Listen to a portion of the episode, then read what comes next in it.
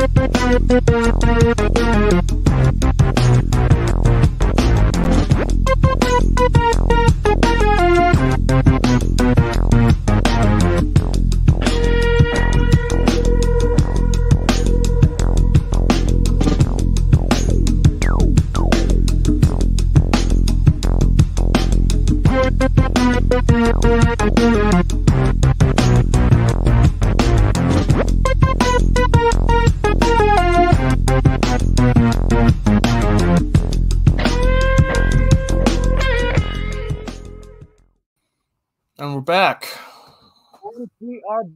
Hello. Welcome to another episode of Talking Upstream. My name is Zach, and uh, this fellow over here, this is Dylan, obviously, the one with the wide eyes, uh, Mr. Dylan. We are some nobodies, and uh, we're content creators. And if you've never seen this show before, what we do is we just create content with some of our favorite creators. Uh, we like to make podcasts, we like to make TV shows. We have a movie in production right now, which I'm very excited about.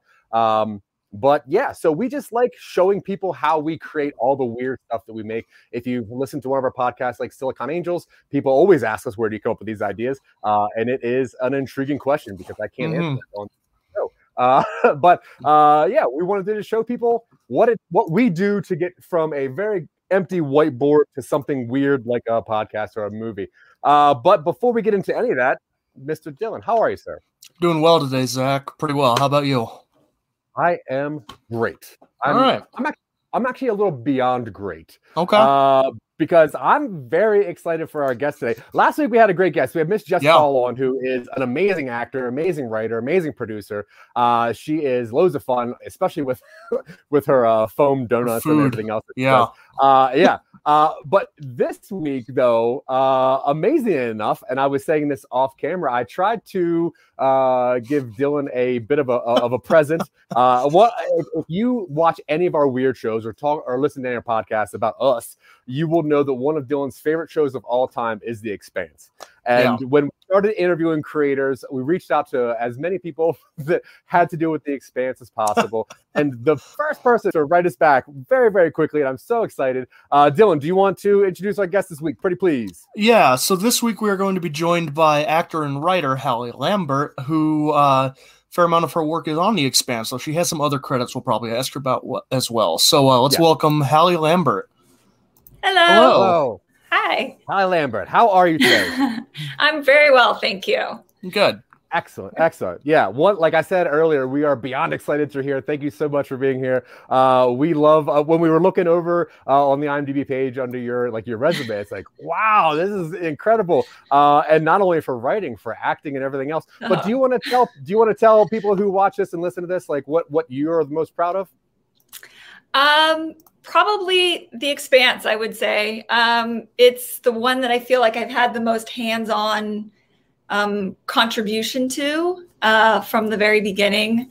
Um, and you know, it took a long time getting there. Kind of took a circuitous route from getting out of school and kind of went to the acting a little bit and just found that that wasn't the place for me. All right. the, Yeah. you know um, it was fun and i admire actors but it just i would freeze i freeze on camera i'm great on stage but once i get in front of a camera i'm just like uh what was my life so so that was a short you know uh stint there but um i think finding myself at the expanse and like i said being there from the beginning and really being with the showrunner and the creators and being able to put my two cents into things was really an accomplishment i think and has taken me um, into new new realms which has been fun Yeah. Um, had you read the Expanse novel series before you got onto the show? Okay. no i hadn't i hadn't heard of it um, unfortunately i actually funny enough um, didn't read a whole lot of science fiction. Um, i enjoy fantasy and genre stuff but um, and i you know carl sagan was always one of the authors that i enjoyed reading. So i enjoyed space and stuff but i never really had gotten into a lot of real sciencey fiction sort of um, works. And I was reading um, scripts for the showrunner of the show.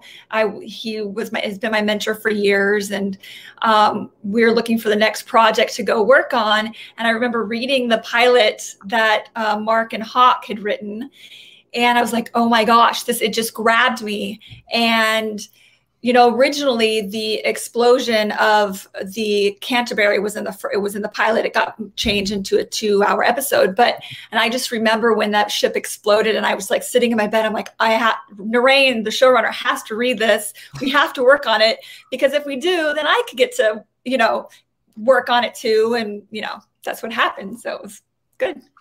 Uh, what had you you say you had read kind of like fantasy and other sort of spec like speculative fiction, is there like a series that you would say is probably the one that you go to or might have inspired you more? Um, well, growing up, I was always I I liked like the Sherlock Holmes, Nancy Drew mystery sort of thing. But I think later on, that's not really speculative fiction at all. But I think um, more recently, like the Outlander, the time shifting, and and that sort of. I love the period pieces, and and she's just a great writer. That sort of stuff. Um, comes to mind. I can't think of anything right now, but um, now the exp- I mean, obviously it's adapted, and you if you hadn't read the novels, do you know how did you like speaking on the striking a balance between integrating stuff from the novels into the show versus like putting your own original stuff in there in the writers room or any sort of like conversation was there ever any sort of like balanced discussion as to like how you adapt something like that while keeping it fresh for people who had already read it? That's interesting. You know, I obviously I did end up reading the books after, you know, I started working on the show mm-hmm. or even before when I was ex- started getting really excited about it, started reading them. Um, and we're fortunate enough to have the authors of the books in the room with us. So they came on and I've always heard that that can be a good thing or a bad thing, depending on how precious they are about the material because when you adapt, there are things that need to be changed. There are characters that need to be, you know, combined uh, mm-hmm. just for storytelling purposes. I don't know if there was a real discussion about a balancing. I think it just kind of comes naturally in the way of st- telling the story and adapting it to screen of of the points that are extremely important for the plot and the emotional arcs um, and where you, I think it just kind of comes naturally, I guess. There weren't really conversations. No. Yeah. Yeah, so uh, this is interesting because we tried to, you know, a lot of our concepts are really like, hey, here's an idea. Most likely it's a story, uh, which usually translates into a movie. When we tried to write series, uh, we came up with a couple hurdles because it's like, do you, you know, you have to write multiple arcs at once. Now, when in the writers room writing a series, do you have like the entire like series arc, or do you know? Now, I'm not talking about just the Expanse in general, but I guess you have the most experience. But I don't know the story go go when to break it up, or do you have kind of cool ideas that you want to throw into it, and then you kind of work it into the story? Um, a little bit of both. Like we start out, we'll put a big board, kind of like you have behind you, a big board of like the entire season, however many episodes that season is and have the main big story points and the main big uh, character arc points. And then so it's kind of like the building blocks or the bones of the season. And then we'll go through episode by episode and kind of flesh it out knowing the direction you're going. And that's when like the little the ideas or will come up or we'll throw everything against the wall to see what works and what doesn't work. And there's like no bad idea because that could spawn a, a great idea, you know. So that's why I try to remember when I feel like an idiot saying something stupid in the room. It's like, no bad ideas, right? Um, but they get filled, you know, each episode then gets filled out, fleshed out, and then um, we go and write the outline and the um, story from there one of the things that I love about The Expanse, and Dylan keeps pushing me to watch it, and I'm I'm still getting through. I, I watch, I, I engage in a lot of content. Uh, but one of the things that I found so eh, like uh, thrilling about the show is how much just like human interaction there is. And yeah, it is in space, and you're going through a lot of sci-fi things, but there is still human uh, emotions at the center of it all. And when in a writing room, is there certain people that are more like geared towards making sure that uh, conversation goes a certain way, or is there is it kind of like a collaborative event, or is people more like okay, you take care of science fiction, you take care of conversation, you you take care of the emotion. Like what what is the group uh, working like in, in an episode?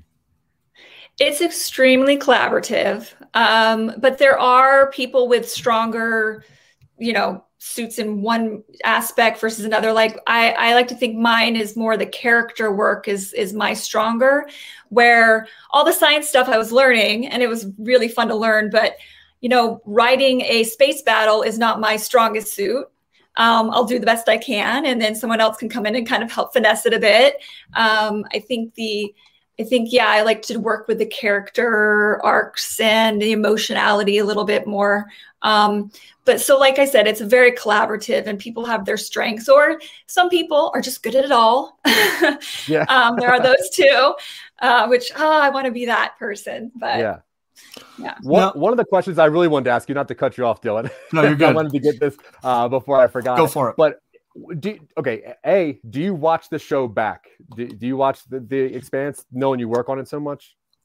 Um, well i've seen it all. I usually yeah. was very excited um, or very lucky to be able to be through the whole process. So i've seen each episode you know a handle, handful of times going through the editing to the to the sound mixes to the visual you know the color correction visual effects stuff so um, yeah. and learning a lot. So that's, I think, why The Expanse was one of the, my favorite things to work on because I got to experience so much of it um, and learn so much.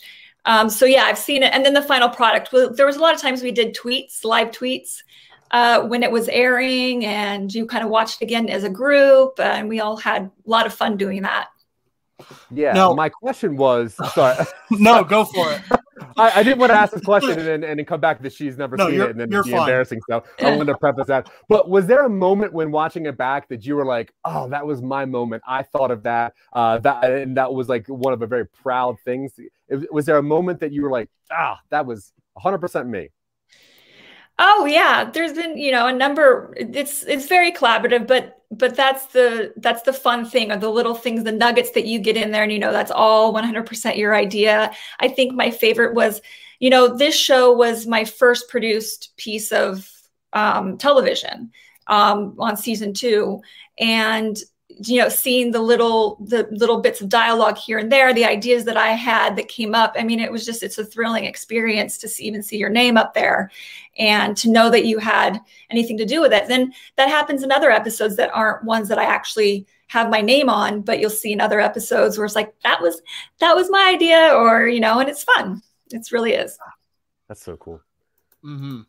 um cool. Uh so i just have talking about pacing just a little bit, going back to that conversation, something that my friends who watch the show and I have talked about is that like there's this interesting pacing thing where partway through the season you'll get what feels like a series like a season finale and then you have another half going on. Now that kind of meshes up with the books where right. season 2, which I think is I think one of those episodes is the first one that you really have the writer credit full on on. Um was there mm-hmm. any sort of strange ways that you guys had to finesse fitting those book arcs into a single episode of TV, or because when it gets to Amazon, it feels like those midway finales aren't really present in the two Amazon seasons that have been released. Talk just on that for a little bit. If I remember correctly, I think by the time we got to Amazon, we were at about a book a season. Okay. Um, where the first it's been it's been a while now, but the first a season I think we had started into the second book. I'm, I'm I can not remember now. Um, but I haven't read them yet, so yeah. um, I I feel like I remember we started into the second book on season one. Oh, time flies, and I mm-hmm. and I mm-hmm. can't I can't even remember now.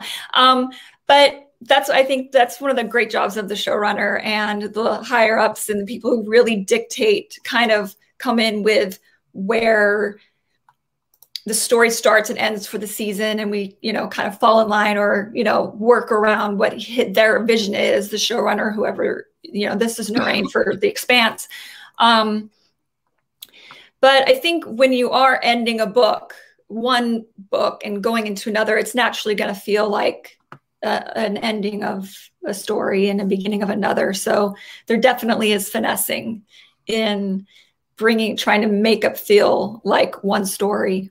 Yeah.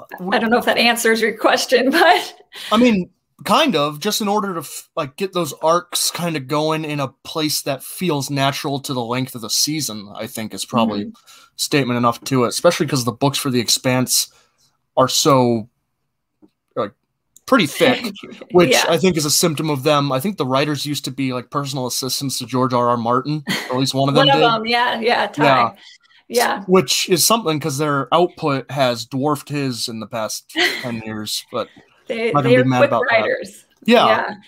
Um, Did, oh, go ahead. No, go go for it. I was going to say, I think it, it's interesting to to marry books together and try to make it feel seamless but also it's interesting bringing in like we, there were characters that are in one book and not in the next book that become fan favorites. So we have to develop entire storylines for them and bring them into the season because you don't want to lose these favorite characters like Avasarala and Bobby you know and even drummer. Yeah. Well i imagine it's kind of difficult to pace those stories out, especially when the characters are separated by such distances as they can be in outer space. Did you have yeah. any sort of weird time dilation where you had to be like, we're gonna have to float Avasarala a little bit? Like it doesn't make sense that she got all this information as soon as she did, or were there any kind of moments you had to kind of, you know, cheese it? Oh yeah, I mean definitely. We we do our best to try and stay as close to you know time delays and show time delays, but you know there are times where you gotta finesse it a little bit, and um, you know it is, you know the one of the things of like no sound in space. It's like well, yeah. you know, it would be very boring to watch a no sound. Like it's just not gonna, you know, have the same feeling if there's no sound, even though I yeah. know technically you're not going to hear it. Um, so finessing those things are, I think, just part of storytelling. Mm-hmm. Is that also one of the things that I've also kind of talked about with this? Is like some of the technology. It feels very, very kind of reasonable that the technology's advanced this far. But a lot of things I've seen point out stuff, certain things like automation or drones are such a lack and was there a conscious conversation about not including certain aspects of technology for the story's sake? Well, I think I've heard from um, you know the the book writers and or showrunner and everybody that because this question's been asked before, and it's it's not that it's not there. It's right. just it's commonplace. Like m- most people don't go walking around saying, "This is my cell phone. It connects me to people across you know the world" or anything like that. It's just it's just there. Like we have drones floating in the floating in the background yeah. or flying in the background or or there's robots. They're just not talked about because they're just part of the world. Mm-hmm. So I like I told you. yeah. I whatever, Zach. uh, you brought up you brought up something interesting early. Uh, you you said that uh, a lot of well not a lot, but sometimes uh, the fan comments will kind of alter how the story goes. If a fans are certain like behind a certain character, you kind of got to write them in. How much do the fans play into how the story does go? Oh, um. I, I imagine in some shows maybe quite a bit. I I don't know. I mean, when I I think a fan favorite character also becomes, you say, a studio favorite character or someone who kind of dictates more. Um, the storyline itself didn't, I mean, the fans influence it, but like small, like if a character, no, don't kill them off. I don't think if it's, con- you know, conducive to the story, we're still going to kill them off. Um, so I don't, I don't know. That's a good, tough question. They influence it, but yeah, because they're not for minute uh, things. Yeah, oh, there has to be like so, uh, like a weird rift between what people want to engage with versus what a creator wants to write. And when looking at movies like the Snyder Cut and even Sonic the Hedgehog, where fans can really push over studios and and have certain things happen, uh, yeah, I was always curious, like, uh, you know, if if there is a lot of like a lot of push from from fans, if that can change a writer's point of view or like how that story could alter. That, that's always been kind of curious to me. I'm sure it can it can change um, a writer's point of view or a showrunner's point of view, or if there's really an outpouring of you know, love for a character or something like that, then, you know, it might influence like I said, bringing that character up or or making more of a story for them. Um, it wasn't super influenced on the expanse because I mean there were books and so there's only so much you could do. But I think the love of drummer really did and just how great she was um, brought up her character storyline quite a bit. Now, within like the writing room, and you're working on the Expanse, and you have uh, you're a very creative person. You probably have a lot of really interesting ideas. How do you know when to push certain ideas towards, say, the Expanse, or versus like other things that you need to work on later? How do you like? It, do you have a method of how you separate all of your unique ideas? I'm terrible at it. when yeah, I get into something and I'm like really like I put everything into it. So I was on this expanse for six years, you know, five seasons, and it's about six years.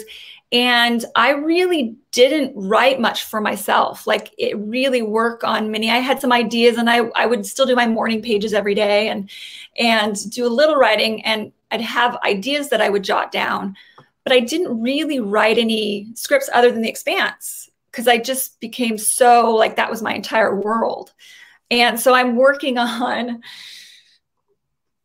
being better about like, okay, this, I've got to switch my brain and work on this. And, you know, otherwise I'm not going to have a portfolio or anything else yeah. that I, you know, I want to get made. So, do you have do you have like a daily or like weekly word goal or how do you kind of divide your writing project your writing time between your projects i've heard word goals are great or like minute like page mm-hmm. goals or whatever.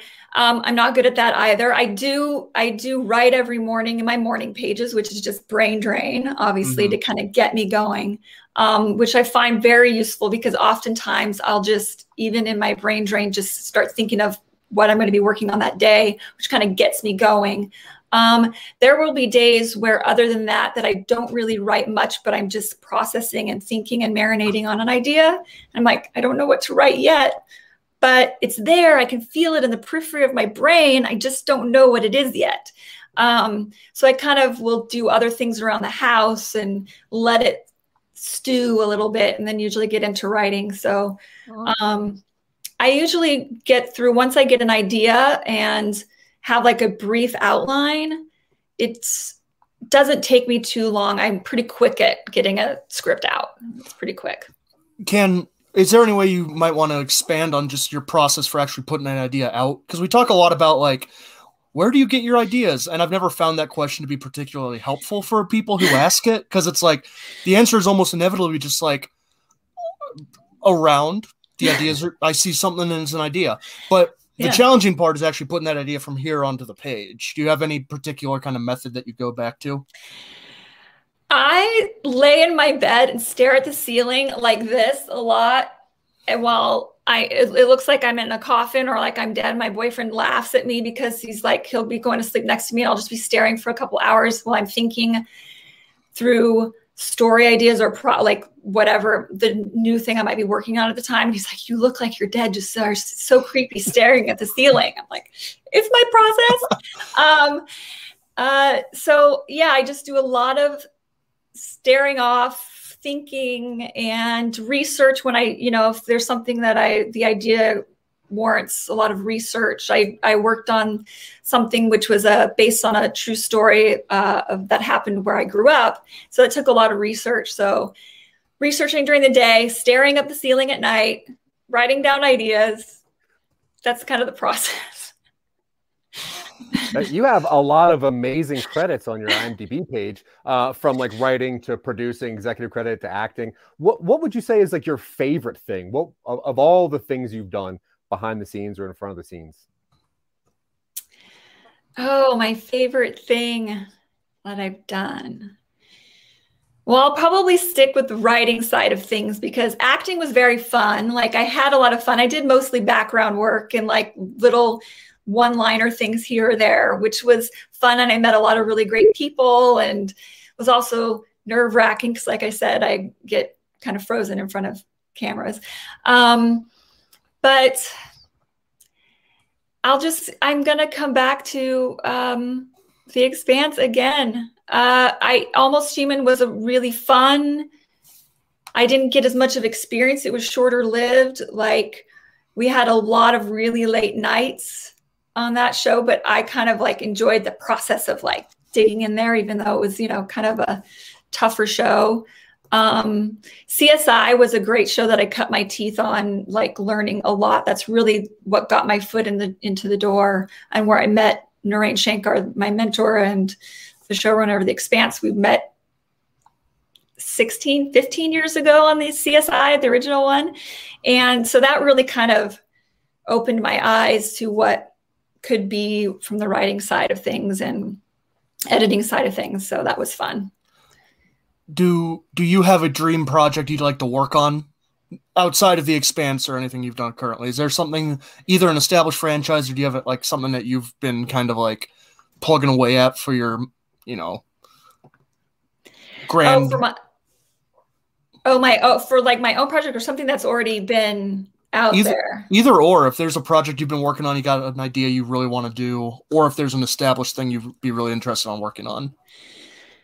Oh well, I would love there, my favorite. One of my favorite shows from the last couple years is The Haunting of Hill House, and I love just the kind of genre horror, but very character driven and in like deep character work. Um, and I I gravitate towards shows like that with deep character work, but like in a fun, whether it's scary, whether it's fantasy, what some some sort of fun space, which I'm working on right now. Um, something new I'm just researching that's just like a character drama, but it's in, you know, I don't know if I want to say what it is yet, but it's in a it's a different world sort Sure. of sort of thing. Um, so that sort of stuff I like stuff with with um, a psychological, real psychological thriller bent to it. Uh, um, which there's actually quite a few things out right now that are like that. But Yeah. Have you found your preferred genre to work in has kind of shifted since you've done a lot of science fiction television, almost human, uh, Grimm, which is fantasy, but you know, like whatever. Um, have you found that your writing genre has kind of shifted into that era or area rather? um, yeah, well, I think it's al- always kind of been. I think more the hard hardcore science fiction, which is The Expanse. Mm-hmm. um, it's definitely shifted more. I have my my brain kind of works in that way a little bit more than I think it probably. I'm surprised to say that would have ever before, um, but I still do think that I gravitate towards more the fantasy probably side of things too, um, genre fantasy. Um, although it's been really fun learning so much about real space. and how quiet it is. Uh, D- Dylan mentioned Grimm earlier. I I love the show Grimm. I thought it was really cool. Uh, what what got you involved with that show? Was it something that you you loved that show and kind of reached out to them, or did like was it with your last people or? Um, it was with Naren again. So Naren went on as one of the producers. Um, I can't remember if he was a co-showrunner on it. Um, and so I came over there with him, and I was his assistant there, and did all the you know like bunch of notes and work. You know, was working my way through. I actually, when I was at Grimm, working days uh, at Radford Studios. Um, I was going to school at night for psychology because I was having my little roundabout existential crisis of I have all these opportunities to write, but what if I fail and it's the only thing I've ever wanted to do? I'm just going to leave before I fail. so I was like, I'm going to be a psychologist. I always loved psychology, so why not? And so I went back to school and started doing that. And I was like, I'm, you know, leaving, but I'm still have my day job.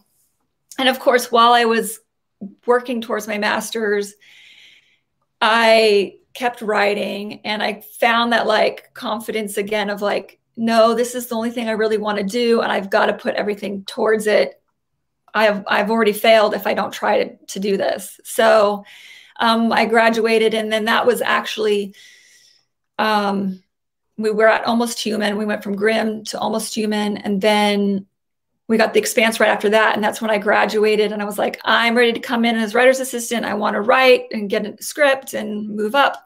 And that's kind of what happened after that. So and the psychology has been great for writing characters. You can't you can't go wrong with that. So now when when uh as a writer on the expanse do you get to kind of plop around on set and stuff or do you are you just kind of like just stuck back in the writer's room no, I I got to go up to Toronto for you know a couple months on end, and and was really lucky to be able to be on set uh, on set writer for my episodes. We shot shot in blocks, so we'd shoot two episodes at once. So I'd be up there for the block of episodes, and um, I mean, learning a ton and being able to work with the directors and the actors and the whole process. So it was really um, a great experience. And I love Toronto, such a great city. That's where we filmed The Expanse. So yeah, yeah, a lot did, of um, filmed up there now. Yeah. Um, did your did any of your environment or writing room or like processes change when Amazon acquired the show? Just out of curiosity, because it was originally on Syfy Channel for 3 mm-hmm. seasons, got canceled, and then the Save the Expanse campaign managed to get the attention of I think Bezos probably mm-hmm he's he's notorious for loving the book series. Yeah. Um. So I'm just curious if like that acquisition changed anything behind the scenes. If not so much. That. Yeah, not so much in the writers' room itself. Um, we had a pretty established team, um, but it did it did change in the sense where it felt like um, we just had much more I don't know if it's also because of the campaign, but more support behind just I don't know, and that could be also an influence from the campaign, the mm-hmm. the um, from the fans. Um, but they were very. We'd already kind of established the show, and it was working, and we had this fan base, and so they were really good about giving great notes, but letting us kind of stay on the course that we were going, and um, they were been or they have been great partners yeah. I mean Syfy was great too. It's just you know it was we had the people who were our point people at Syfy were great advocates of the show and loved the show. It's just it was a different different space. Did did you find that you had any sort of expanded freedom as far as like content or language or oh, anything yeah. like that? Moving moving from a you know cable a, na- a cable network onto a streaming service which is obviously not beholden to various um you know, ratings concerns. And obviously it changes because of Avasarala in the book is foul mouthed beyond all compare. And you can see that start to appear in season four. Was there any other kind of like freedoms you guys kind of enjoyed as far as writing content went? Oh yeah, I forgot to mention that. Yes. The, so so definitely the um the no F's given sort of stuff of Avasarala was um was a fun thing to be able to to bring from the books that we couldn't mm-hmm. do on Syfy. Um, you know, we're not really a sex-driven show, so we didn't really, we, you know, that wasn't really something that was a yeah. huge thing to show. Yeah. But I think there was just in terms of language and maybe a few butts. Amos gets his starting in season four. Yeah. Yeah. Uh, when when walking around the set while working on the Expanse, did did it ever like kind of come back to like maybe I do want to be an actor, or did you ever try out for that show since you were so oh, comfortable no. on that set? no, no, no. I the I gave up the acting a long time ago. I have no. I, I it's one of those things where I feel like I tried it out. I realized it wasn't for me, and I feel good that I I know for sure. Like it's not a question of you know, what if? So yeah, yeah. Oh, that's funny. Yeah, when I was looking over your IMDb page uh, yesterday, just uh, doing a little bit of research, my partner looked over my shoulder and she saw your face and she's like, "Oh, uh, that actor's in How I Met Your Mother," and I'm like, "Oh, you're right. That's cool. Yeah, right on. That's great." She recognized me uh, from that tiny little part. yeah, yeah, she that's loved funny. that show, which is yeah, that's funny. Really yeah, that's yeah. cool. Uh, Dylan, do you have any more questions for Miss Hallie Lambert? Uh, I'm sure. I'm sure you do. I, I mean, I don't know. D- Dylan's the writer uh, of I, our group. I'm more of like the weird thinker and the talker. Uh, when it comes to, oh, sorry, go ahead. No, it's just like this is kind of like a personal question I'm curious about. Like, is there any sort of backstory or background information? Is there like a production Bible you guys have or anything that's never going to see the light of day that you write just so you know kind of where a character might come from in a certain situation? Because I'm a definitely. I'm a big advocate whenever Zach and I write. I'm like, we need to get, we should give every character like a deep, dark secret that never comes up in the show. So that way they can kind of come from a place of inner turmoil. Oh yeah, definitely. I mean, I, I know there are for most shows, I think have like show Bibles and, and, um, character arcs written out. And i don't know about deep dark secrets but i agree with you. Like it's personally when i'm just working on my own projects or developing something i often create a much deeper character or thought out character than will ever probably end up showing up on page because i have to have an idea of where the character's coming from where where their lived experiences will have brought them and will take them in the future and how they would react. So you know some people i don't might be fine without writing all that stuff but i'm with you on that. I definitely need to have a well thought out character and world too just to you know if you're making up the world if it's a fantasy world or if it's space or wherever. Yeah yeah, one of the things that Dylan and I really focus a lot of our attention and writing on is like inclusivity and making sure that people sound real and are from the right point of view, which is why we try to mm-hmm. engage mm-hmm. with as many uh, non-white uh, dudes as we can, just to get more perspectives. How important was it on the Expanse with such you know a, a range of actors on there that the writing be like as important to like their dynamic as possible? Um you mean as far as like the uh, like uh, with the voices of I'm not quite yeah, sure I understand like, the question. Yeah, like if, if, there are people from color, and I didn't know if that was important mm. because it is in the future and it is in space. So I don't know if like Earth problems even come to like even the light of day. What was did that ever come up? Like, do we have to go back to old school race, race relations, or is it about oh. the future storytelling? Ah, I see. Okay, so well, I mean, the expanse is in the future, so they we always bring our problems with us wherever we go, and no matter how far in the future, I think we can't ever run from them. Um, but I, but the interesting thing about the expanse itself was it does have speak of race relations and prejudices, um, but in the terms of belters versus earthers versus Martians.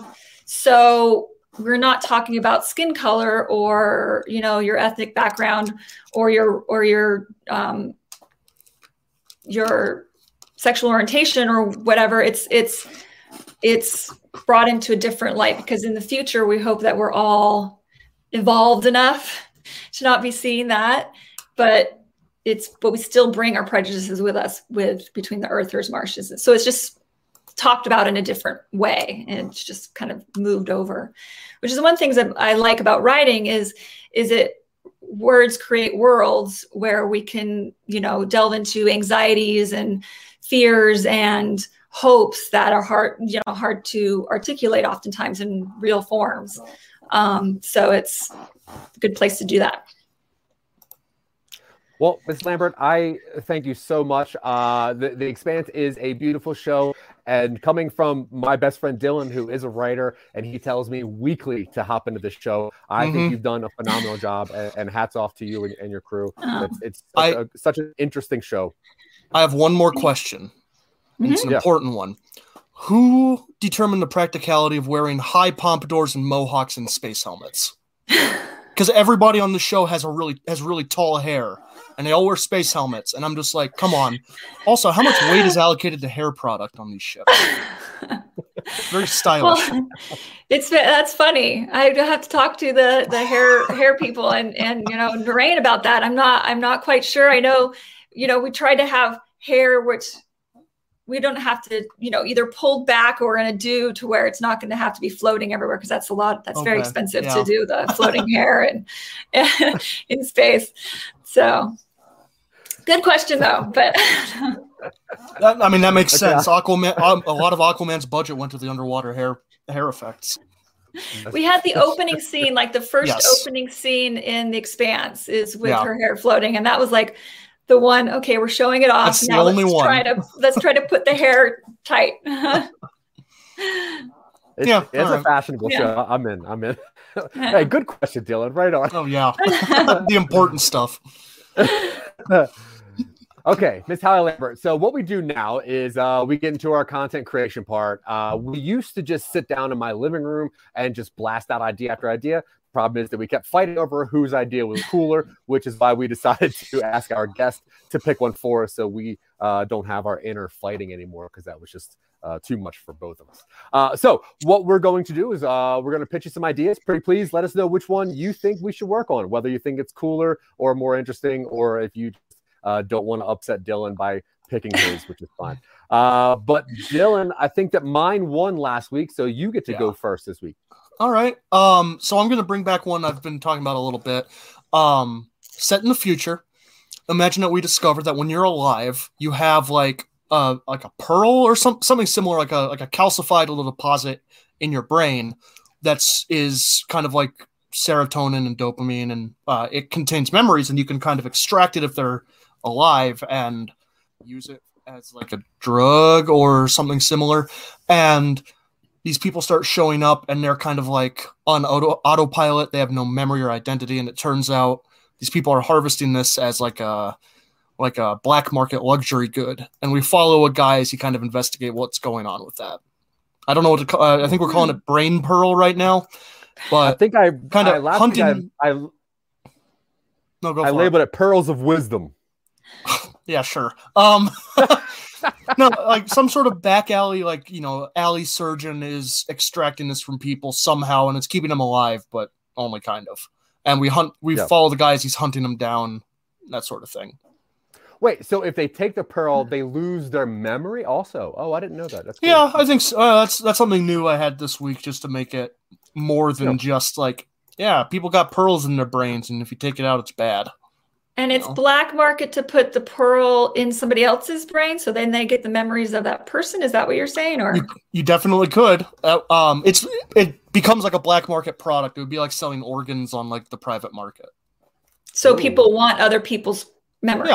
Yeah. Yeah. Okay. Cool. All right.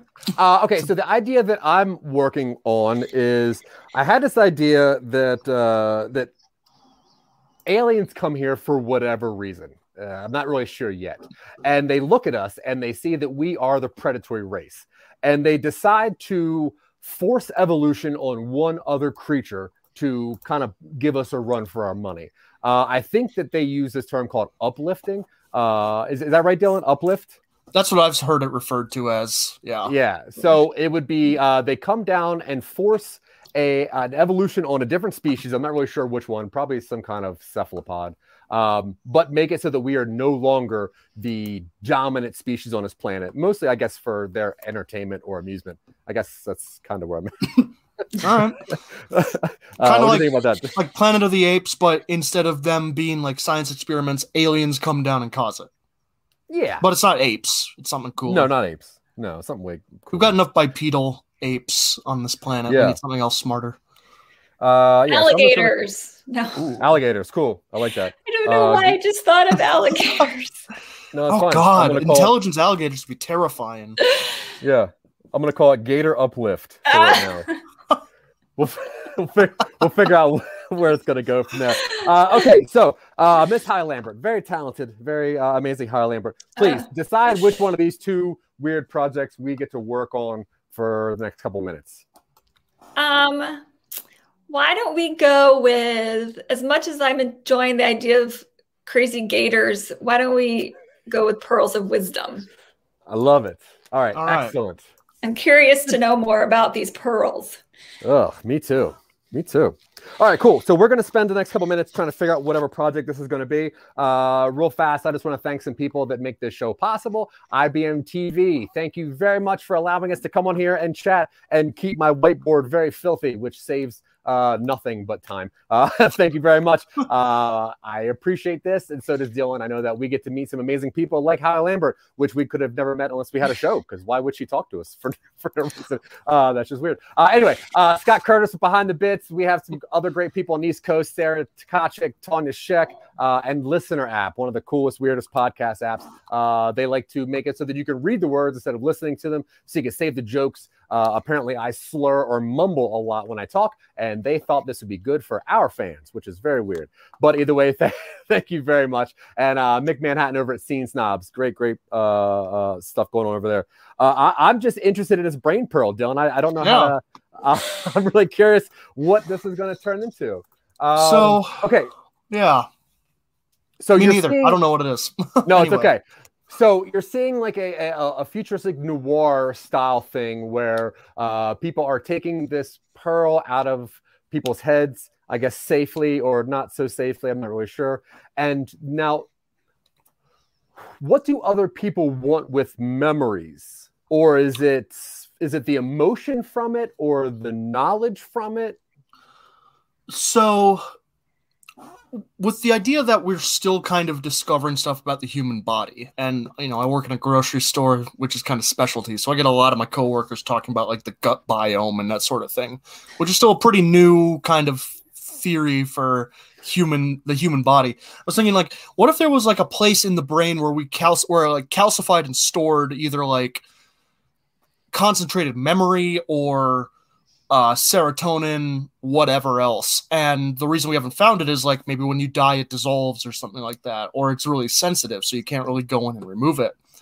And then someone, some, you know, amoral, I don't know, we do a lot of big pharma stuff. So some amoral doctor or something r- discovers a way to do that, to extract it, but it causes some sort of like really messy, um, secondary effects on people, some really bad side effects.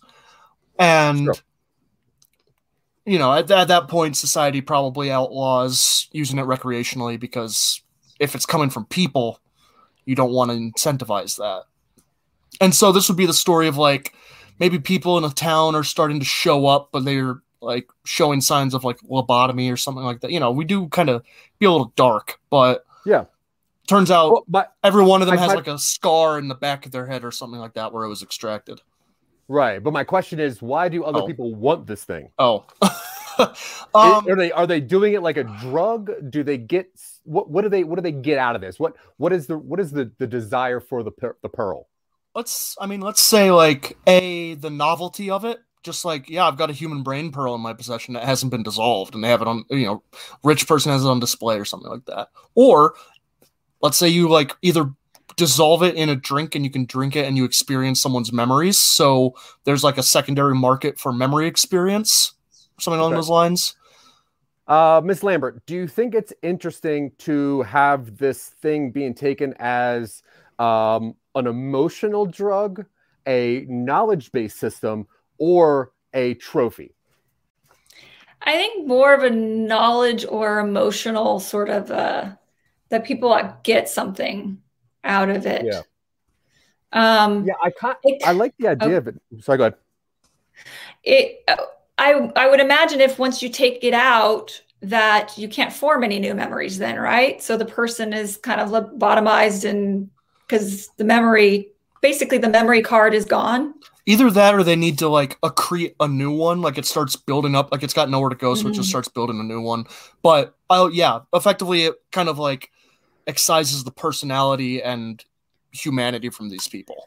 There's yeah. the it's it's interesting. It kind of in a roundabout way is reminding me a little bit of Dollhouse. Did you guys ever watch Dollhouse? Hmm. That's the um, Joss, Joss Whedon? Whedon. Yeah. Yeah.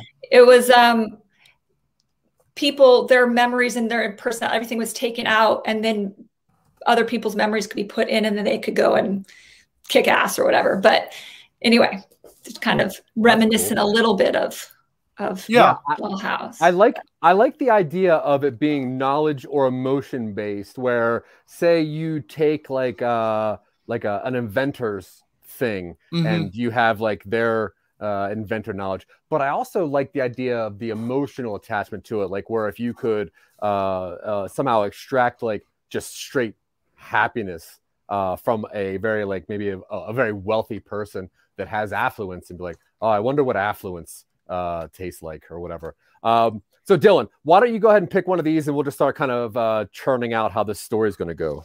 I mean, depending on how it's processed, I don't see why it couldn't be any of them. Maybe if it's raw, maybe if you just have it just untreated, it's just this unfiltered kind of mess of a person coming through your like mind, but you can treat it in certain whatever sci-fi technique you have to like you isolate the emotional chemicals from it or you isolate the built up experience and so that way you get the knowledge of it or something like that.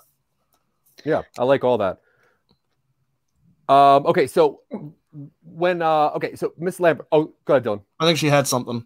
Oh. Oh i was just gonna say or if there were like you someone brought up or like a rich person like that experience but then they probably also have maybe like Cayman or like numbers for their bank accounts or yeah. things that they could, you know, you could a heist in there somewhere too. Hmm. I don't know. I like that heist knowledge or secret information that only that person knows. There could be, you know, there's a whole host of things that could be, but I know that's little. That's kind of going in the other direction, but. Uh, it's well, an idea. Really. I'm gonna I'm gonna take that idea of like a knowledge heist and use it on a later episode. I do like now. I do like knowledge heist. I think it's cool. Um, okay, so Miss Lambert, when you're writing a story, uh, how important is it to build a window character into this?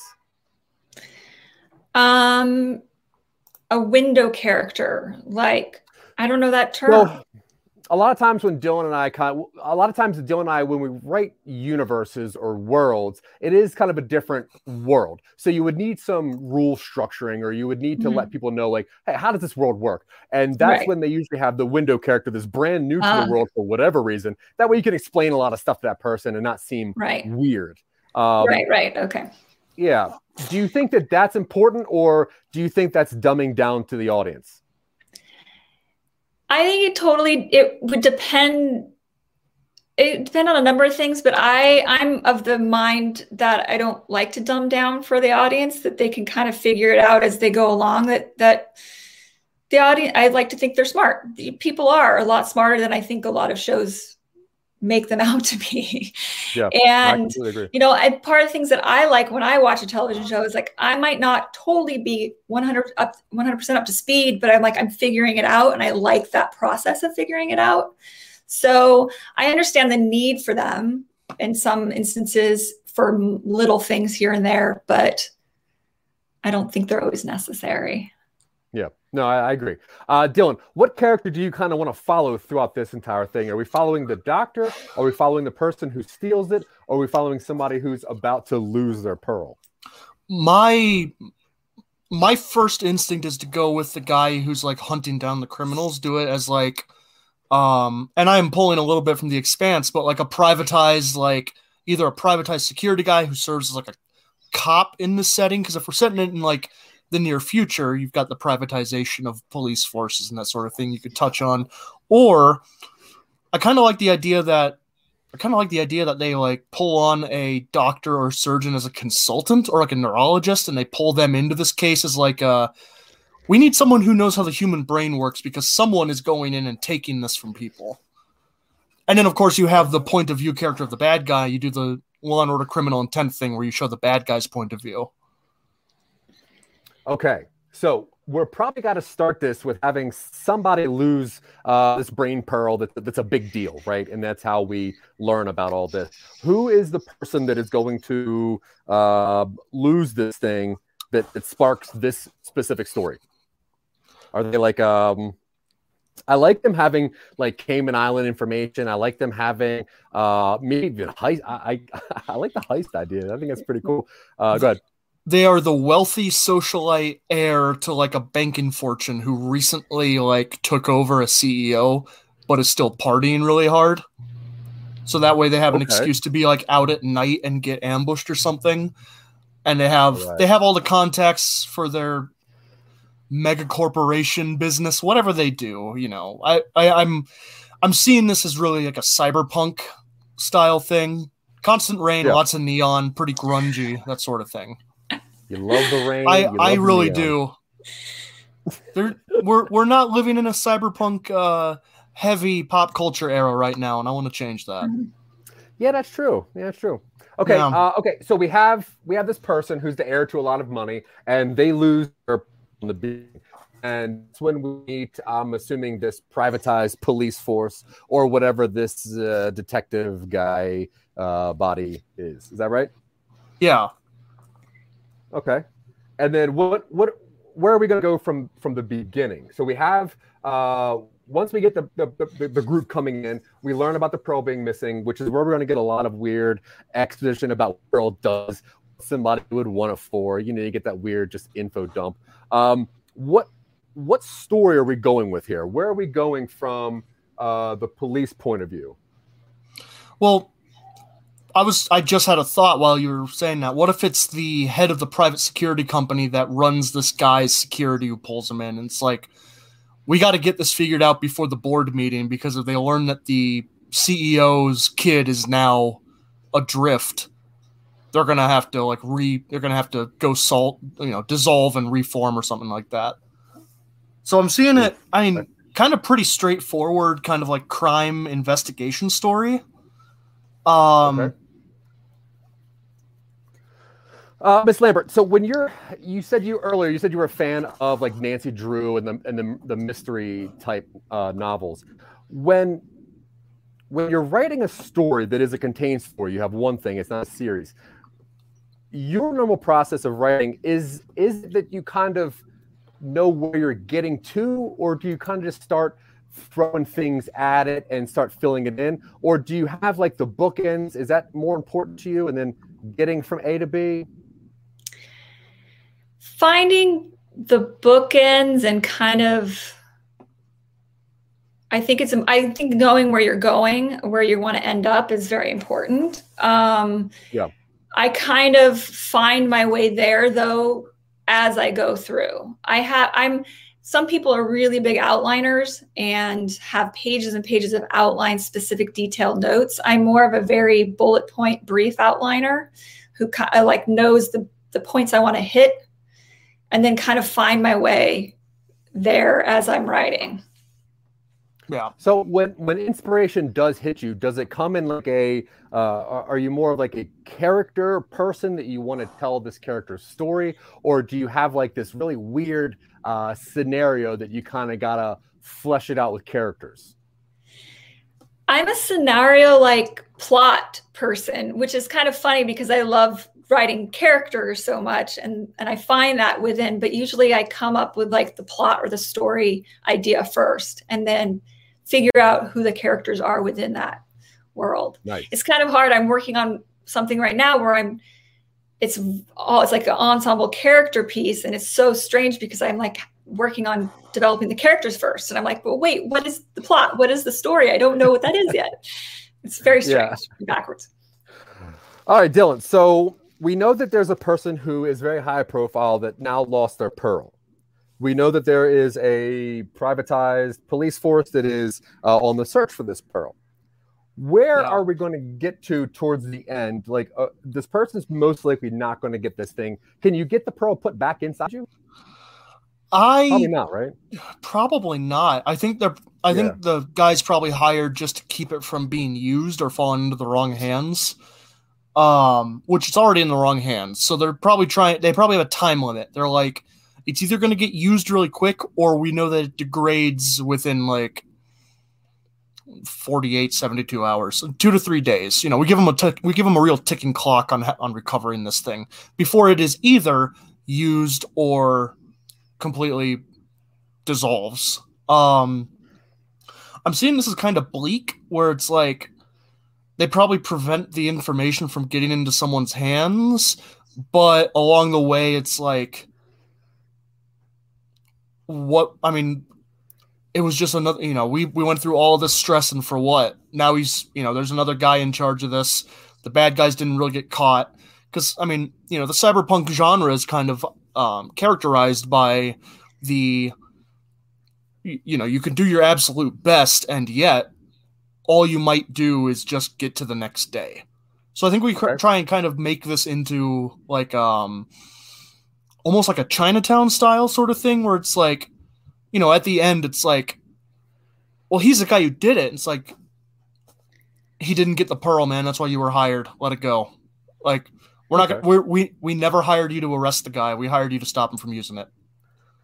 So you think it should end with like a the the pearl dissolves, nobody gets the information. uh, stuff's still bad, but not as bad as it should be.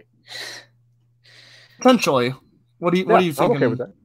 I mean, that, that what sounds that sounds. Oh yeah, No, that that, that works. yeah. That, I mean, that poor the poor guy. I want to see some of him too. Of like what Okay. happens when you lose this pearl? Is Like, is it? I'm blanking on the character's name um, from Twin Peaks. This the most recent read. Did you guys see that at all? I can't remember his name. The lead who is like a Oh. zombie fied and his yeah. goes back home and I'm totally blanking on the name, but he kind of reminds me of like that kind of a like guy, what what the guy would be like after losing your memory or not really knowing who you are. Yeah, and I would assume since he's not going to end the story good, that he can't be a good person, right? He's a bad dude. I, I think he's more aloof than anything else. Like Okay. it, it hap- like I mean, you know, you have the amoral megacorporation as kind of like a staple of cyberpunk, but this kid is like never expected to be the leader of this world spanning organization at like maybe he's like 22, like make him really young. So he's still interested Now- in. Is this something you think maybe his family would have done to him because he has knowledge he shouldn't have? Like, is that where we're going to go? Like, if the dad is in charge of the thing and it's like, oh, my son knows too much stuff, uh, I would rather have this business take over. Is that It could- weird? It could be like an uncle who's like, listen, Devin was never the best choice to run this. Yeah. Like so, and you know, it's it's like in the face of this massive bureaucracy, like the individuality is not necessarily the most important thing. And then you've got that. And this is coming across as really bleak, isn't it? It's really Um, dark, man. Yeah, it's it's pretty dark. I've, I've, I've, tried to I've figure had out, a I've had an interesting uh, work related week. So yeah. uh, okay, Miss Lambert, when you're getting down to a story where you're like, ah, this is getting kind of bleak. Uh, what are some things that you can do to kind of uh, brighten the story up a little bit, or say that you were working on something like this? What what what, are, what, what was some things that you would uh, kind of pop into this? it's been a while since we did something quite so dark. I will Oh. say No, that. I, I, I'm in. I'm just still trying to wrap my head around the yes, story. there You needs there needs to be a silver lining. find find some nugget of hope somehow. I in this particular story, I don't have anything on the top of my head right now, unless like you were saying, y- it could start growing back or something. But I kind of like not growing back. I kind of like you know so yeah. find some sort of maybe in this guy's lost memories he's even though he doesn't have memories so i don't know how it would work he finds who he is or he finds out he grows up or i i don't know I- No, I, I I totally understand what you're doing. Uh, because he either needs to be a bad person that ends up bad, or a fine person that ends up better. So that I think or a lost two- person that ends up somewhere like a lost Yeah. person he sounds like he's like a partier lost kind of doesn't really have any ambitions or goals and just kind of an early 20 year old who doesn't you know have their space and by the end their arc is like they found found what they're meant to do or what they you know uh, some sort of direction Yeah, but do we do we like that this thing does not regrow? Because if so, then is he just always a zombie for the rest of his life? oh there's another thing what oh but then that would just make him bad i was going to say he could get someone else's memories because you can put memory did we decide that you can put a memory in your that's how you get the memories out right you put it in plant it into There might- person's There might be something you could. Yeah, sure. We haven't established that yet. Um, although there- then you're taking memories away from the other person so i yeah, yeah. So okay, he needs to be. I think that it it makes sense that he's uh, maybe at first he's a partier and you think that it's not that big of a deal, but he's actually like maybe a bad dude. I think that he needs to be a bad guy, uh, and then he learns a lesson and becomes better at the end. But I think that it needs to be him losing this pearl is better for him somehow, but we learn some bad stuff about him so that he uh, uh, advances, right? Because if he's like this really super wealthy mid 20s person, he's probably done some pretty bad stuff. or he knows Okay. some really bad things that he's not reporting so Yeah, yeah, yeah, yeah. yeah. All right, Dylan. yeah. we got to push the story along here, pal. Yeah. so we have a guy um, with we have a guy that has knowledge and now no brain, and then we have an ending that is very bleak so far.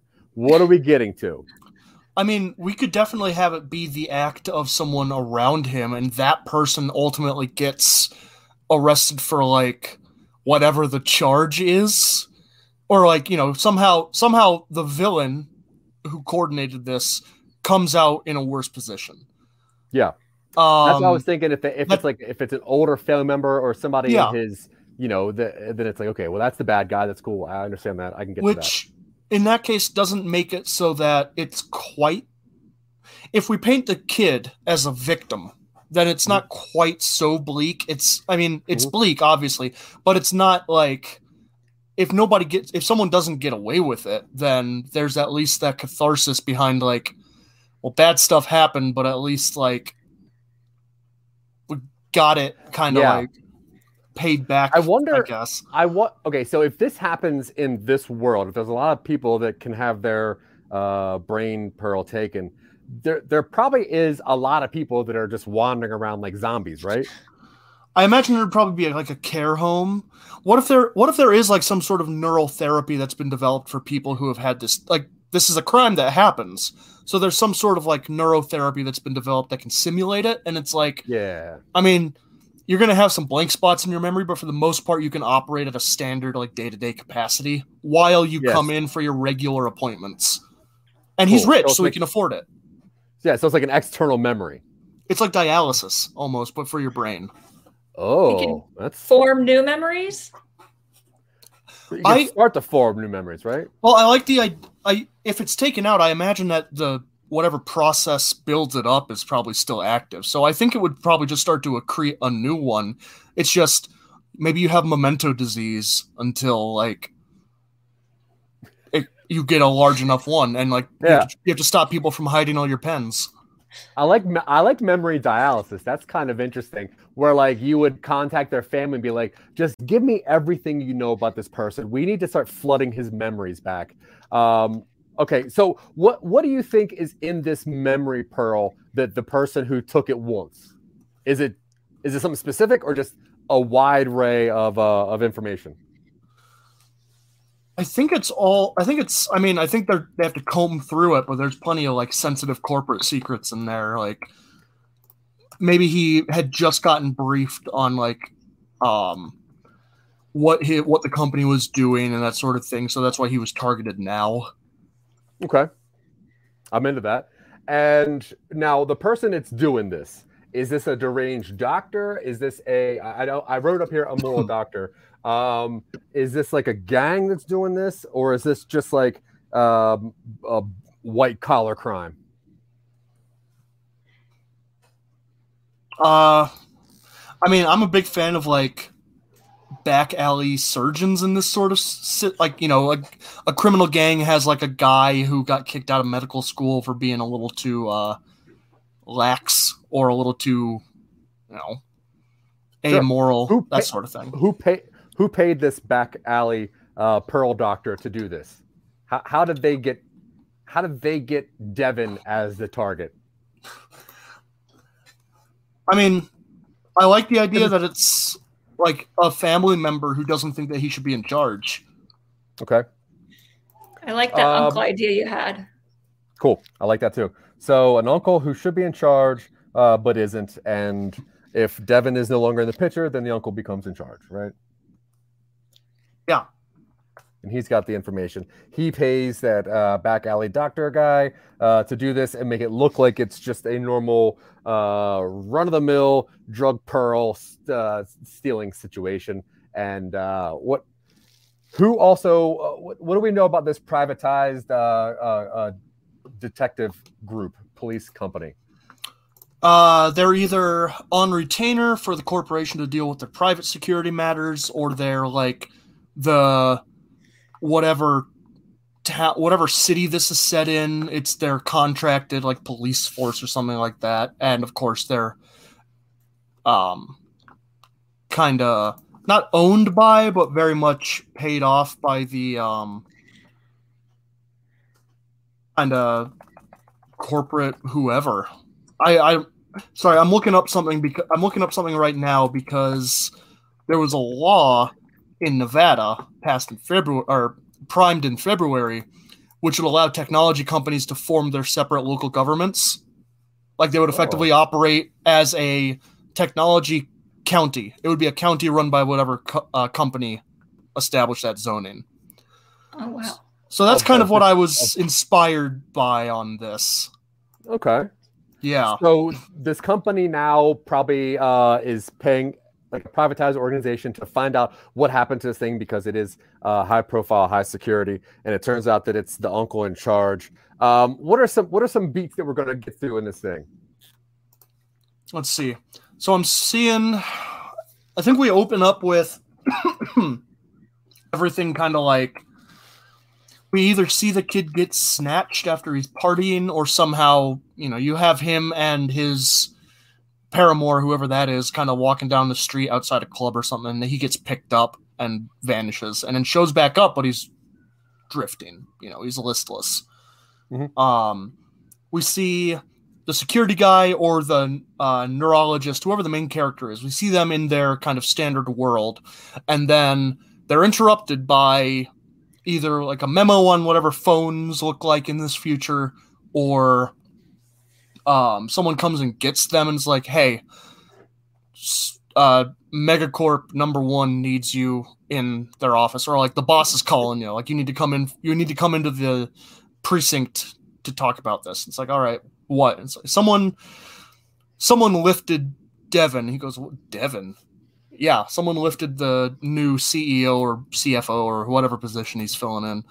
And it's like, what do you mean lifted? It's like, well, I mean, if you're a neurologist and he uses some sci-fi jargon or something to describe it, and it's like, oh, and we see the horror that people react to that with, and then start hunting down leads, whatever those may be. Uh, Miss Lambert, when writing a story, uh, one of the things that Dylan and I kind of go over and discuss is uh, certain structural, uh, you know, bits that you go through, whether it's a three arc structure or a two arc structure. Do you have like a go to, or do you just kind of let this? Like, do you always try to make sure that you have a, a three arc structure? Is that a smart thing to work on? I think when you're starting out and you are learning storytelling and, and writing. I think it's a good thing to keep in mind. But personally, I just kind of I think I've watched enough and read enough and and read enough sto- like scripts and just kind of I go by the feel and it and it usually or just my gut and it usually ends up with uh well I'm I write TV I haven't I, don't, I haven't written a movie since I was in my 20s um but it usually has a five five acts, you know, about structure, five, six, depending. Um, it kind of flows that way naturally. Um, and is that per episode? You would try to hit like a five uh, arc structure per episode, or is that for the full season? No, that's per episode. Oh, okay, cool. Oh, yeah. And most of oh, go ahead. Usually, it's like five and a teaser, or six, or depends on the show, really. But and nowadays, with so much streaming, you don't have the commercial breaks. So a lot of it's not even, it's just kind of flows together and they're not even like really structured acts at all. Yeah. I think it's Star Trek that's really notorious for doing like a four act structure over mm-hmm. each of their episodes. Like you can really go in and kind of point out where each bit goes. Cause, like you said, with uh, back on TV, it was easier with commercial breaks yes, it's very structured that way. You have to have your out and your in and very specific. Yeah, and some are four. It just, I mean, it depends on the show. Do you watch a lot of television currently? Um, I do not. I've been watching a lot of um, documentaries recently because that's what my boyfriend has been really wanting to watch, and um, but I do watch more. I think more TV than than movies. Yeah. yeah. Is there is there a show that you go to that you want to kind of turn your brain off? Uh, like uh, as a writer, I'm assuming a lot of your time is spent like I got to create this thing, and then you probably put on like something to just say I don't want to think about this. Is that what what what is that for you? They're usually like I call them folding laundry shows, and they're they yeah. are they're very structured. Um, you know, I think one of mine used to be like Castle or which are fun, but they're like, especially as a writer from like the opening scene, you're like, I know who did it. I know like, but so I, you, you kind of go know who did it. If you watch enough of them and you write enough, you kind of, and, but it's still a fun show to watch, you know, the banter and everything. Um, and um, so that was, you know, shows like that that are very procedurals or or structured in in the kind of the same every episode or like some reality television sometimes i'll watch that to turn my brain off yeah that's not me. a lot I'm, I'm, but a little bit yeah oh i am i'm a reality tv junkie like if, if i'm watching anything i have to try to figure out what's going to happen if it's a sci-fi i give like three different like oh, this is probably going to happen or this or this but if i mm-hmm. put on a reality show i just i'm like ah, these people are so stupid. and I and I I literally just do not think about anything and I consume it and I I, I love it. Um, oh, that's interesting. Uh, but yeah, I'm kind of the same way. I, I, like the folding laundry shows. That's that's cool. Uh, Dylan, what's your folding laundry show right now? Right now, yeah. Uh, man, I don't know. Um, well, okay, Miss Lambert, here's a question for you while Dylan's thinking of television. Um, when you have, okay, so Dylan and I, I have a lot of ideas. I send Dylan text messages constantly all week long of weird ideas uh, all the time. Some are just not good, and that's fair, but I, I like them and I want to explore them. When you get to an idea that you maybe have worked on a little bit, and you're like, I don't know if this is a good idea. What do you do with it? Do you throw it away or do you just back burner it until you uh, can put something else into it? Or has that never happened to you and you are way better than me? no, it happens all the time. Um, I think I actually have one right now that's kind of really that space. And I'm, I have a writers group, you know, I think the writers groups are really, um, can be really helpful in that too. Um, I, you know, I had this vomit draft that I just wrote and, and I'm kind of reworked it a little bit, but I'm like, I don't know if this is going to work or not, or if this is just silly. And so I'm thinking I'm going to give it to my writers group and say, so is there anything here, or am I just being crazy? Should I put it to the side? You know, and kind of get some feedback that way because sometimes you're so close to it, you don't know. Yeah. I, I often have that I, that problem where I'm like, I don't know if this is its own idea or if this is just a character beat in a way better story. And I mm. I constantly fight with that. I'm like, maybe uh, that's why I give it to Dylan. Dylan, you know, obviously he he went to college, he learns, he knows how to write uh, way better than I do. So I'm like, is this something I have no idea, dude? I don't know. And he always says uh, no, and then he steals my ideas. But, so it, it usually is something. or they um, can be asking you the right questions about, oh, I kind of like it, but what's this and this and this, and mm-hmm. it can mm-hmm. actually spawn some more ideas, and you're like, oh, that's what I could do with it. Yeah. So. Yeah. That's cool. We need to get a writers group, Dylan. That's a good idea. I, uh, I okay. Well, I was on Saturday mornings, and then I started having to work on Saturday mornings. So, oh, I'm sorry. He he considers us filming a movie as work, so he keeps saying that he has to work, uh, which is weird. um. Okay, Dylan. So we got to get yeah. to at least one of these plot points here. So what would yeah. you say is the first arc we want to get to, just to start telling this stuff? Um, is I'm, it that we find out that the uncle did it, or that he Devin has more knowledge than we knew about. I think they bring in the surgeons who do it, and then the uncle. There's something that like triggers the um, detectives or neurologists kind of like brain a little bit, where they're like, "Wait a minute." The uncle just said something kind of self-incriminating, but the case is closed, so I can't do anything about it. And it's like, you know, someone does kind of get away, but then someone also does pay for it. So you've got a little bit of catharsis with actually closing the case while also not quite addressing the actual reason that it happened. And you've got the kid who's like on memory dialysis. So he's going to be okay. He's just going to be on assisted care for a long time. And so you've got you've got the completion feeling of like, well, I found the guys who technically did it, but the guy who put them up to it is still out there. Um, I'm seeing I like the red herring in investigative things. Maybe um maybe one of his maybe one of the kids like friends that he runs that he parties with is like a recreational user of this thing. So they initially target him as like well yeah but you've got a memory kick. So like come on.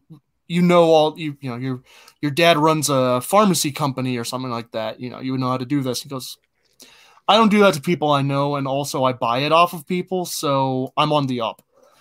Red herring done. Um, I think a large portion of this is going to be him going after the actual people who performed the act and not the people who put him up to it. Yeah. What would you say is the second arc that we want to get to on the way back down towards the end? That it was the uncle, I think or that for some reason Devin had two brain pearls.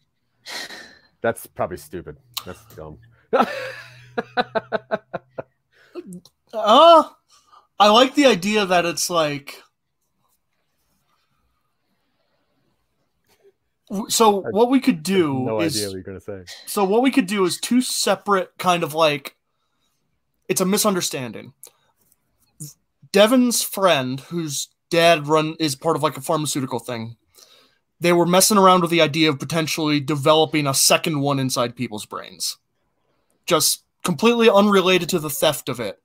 They were like, hey, we've got a procedure, and you know what it's like to have two, like you can one of them, you know, one of them is where you store it, and one of them is where you retrieve it. Something along those lines. For some reason, there's a benefit to Oh. having two of them. And then, pure happenstance, Devin becomes the CEO or something, and the uncle's like, this kid's not fit to run it. So they extract one without realizing the second one is there. And then the uncle is like, that should have rendered him obsolete, and yet it didn't. So you've got the cat and mouse game of the uncle trying to be like, no, it's just a miracle he's still active. Uh, uh is there anything in that, or is, do you feel like that's a little convoluted, or is that too kind of like, I don't know. That sounds crazy. yeah, this is a crazy idea? It is a crazy idea. Uh, I think that we uh, bit off a little more we could chew with the story here. Well, that's why we have our Tuesday shows. yeah, that's true. That's true. Okay, so uh, okay, I think that we got to take some time and, and really focus on this thing because that that just changed. I think a lot of this. Um, okay, uh, Miss Lambert, I just want to say thank you so much for taking any time whatsoever. Uh, you are super busy, you're super talented, and uh, we're probably not worthy, but we appreciate you taking your time and just uh, hanging out and answering a lot of Dylan's questions about his favorite show, The Expanse. That's so cool. Thank, thank you so much for having me, you guys. This has been a lot of fun. You guys are fun. is there any? Thank you very much. Is there anything you want to tell our viewers to go watch, or a website, or something they can buy, or anything at all that could help you out whatsoever? Uh, well, watch The Expanse.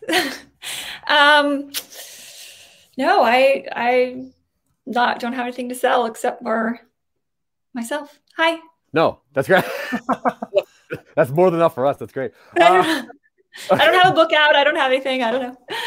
No, that, that that's totally fine. And I, I just wanted to give you the opportunity in case you wanted to uh, just say, uh, Yeah. you know, whatever. Uh, that's cool. Uh, okay, friends, uh, listen, we bit off a lot of a weird project here that we're going to take a little bit of time to kind of figure this out. But that has pretty much been our show. Uh, thank you so much for hanging out with us and making another weird, but weird, you know, obviously very weird project for some nobodies to work on. You can see how this thing is going to uh, progress if you just go to our website, somenobodies.com, uh, and you can see what Dylan is going to try to get me to do with uh, Pearls of Wisdom. Um, I I have something. We'll talk later. Well, well, give it to me now. I want to hear it. Okay. so I want to So hear it. so Yeah. part of the mystery of the first half is that Devin is still cognizant. They're like he had his brain pearl extracted and he's still here. Like that's weird. And then partway through, you learn that he has a second one, and that's the impetus for the second arc, where it's like, what do you mean he has a second one? I love You it. learn it. You learn it partway through. Yeah. Yeah, no, I'm okay with. It. I think I think that's Okay. probably the smartest way to go without this being aggressively bleak. Um, uh, but either way, yeah, I'll write that Pearls my own wisdom. Don't worry about it. We'll, we'll get it together, Dylan. Uh, yeah, and like I said, if you want to check out this or any of our weird projects, you can always go to our website. We do have a Patreon. If you want to help out and, and help us create some more weird stuff, uh, you can go to patreon.com backslash some nobodies. Like I said earlier, we do have a movie that's in post production. It's called Give Me Back. It's a weird little project that we created on this show uh, back in episode four, I think. Um, and you can check that that at our uh, all of our side. I don't know whatever you, you know what yeah. I'm going to say, guys. Listen, thank you so much for paying attention to us.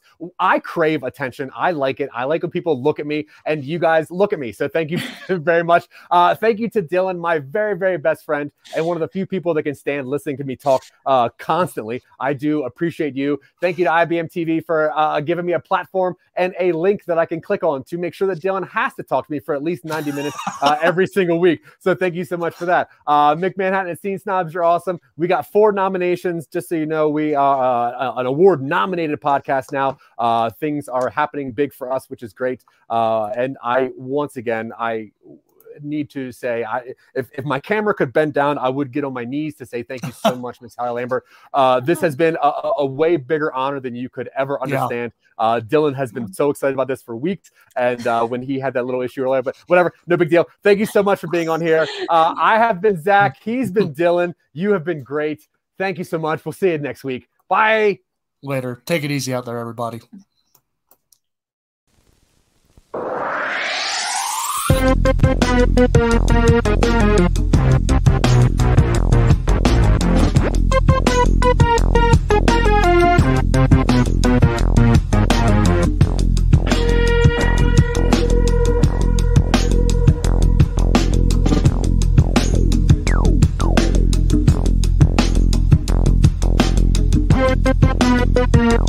Thank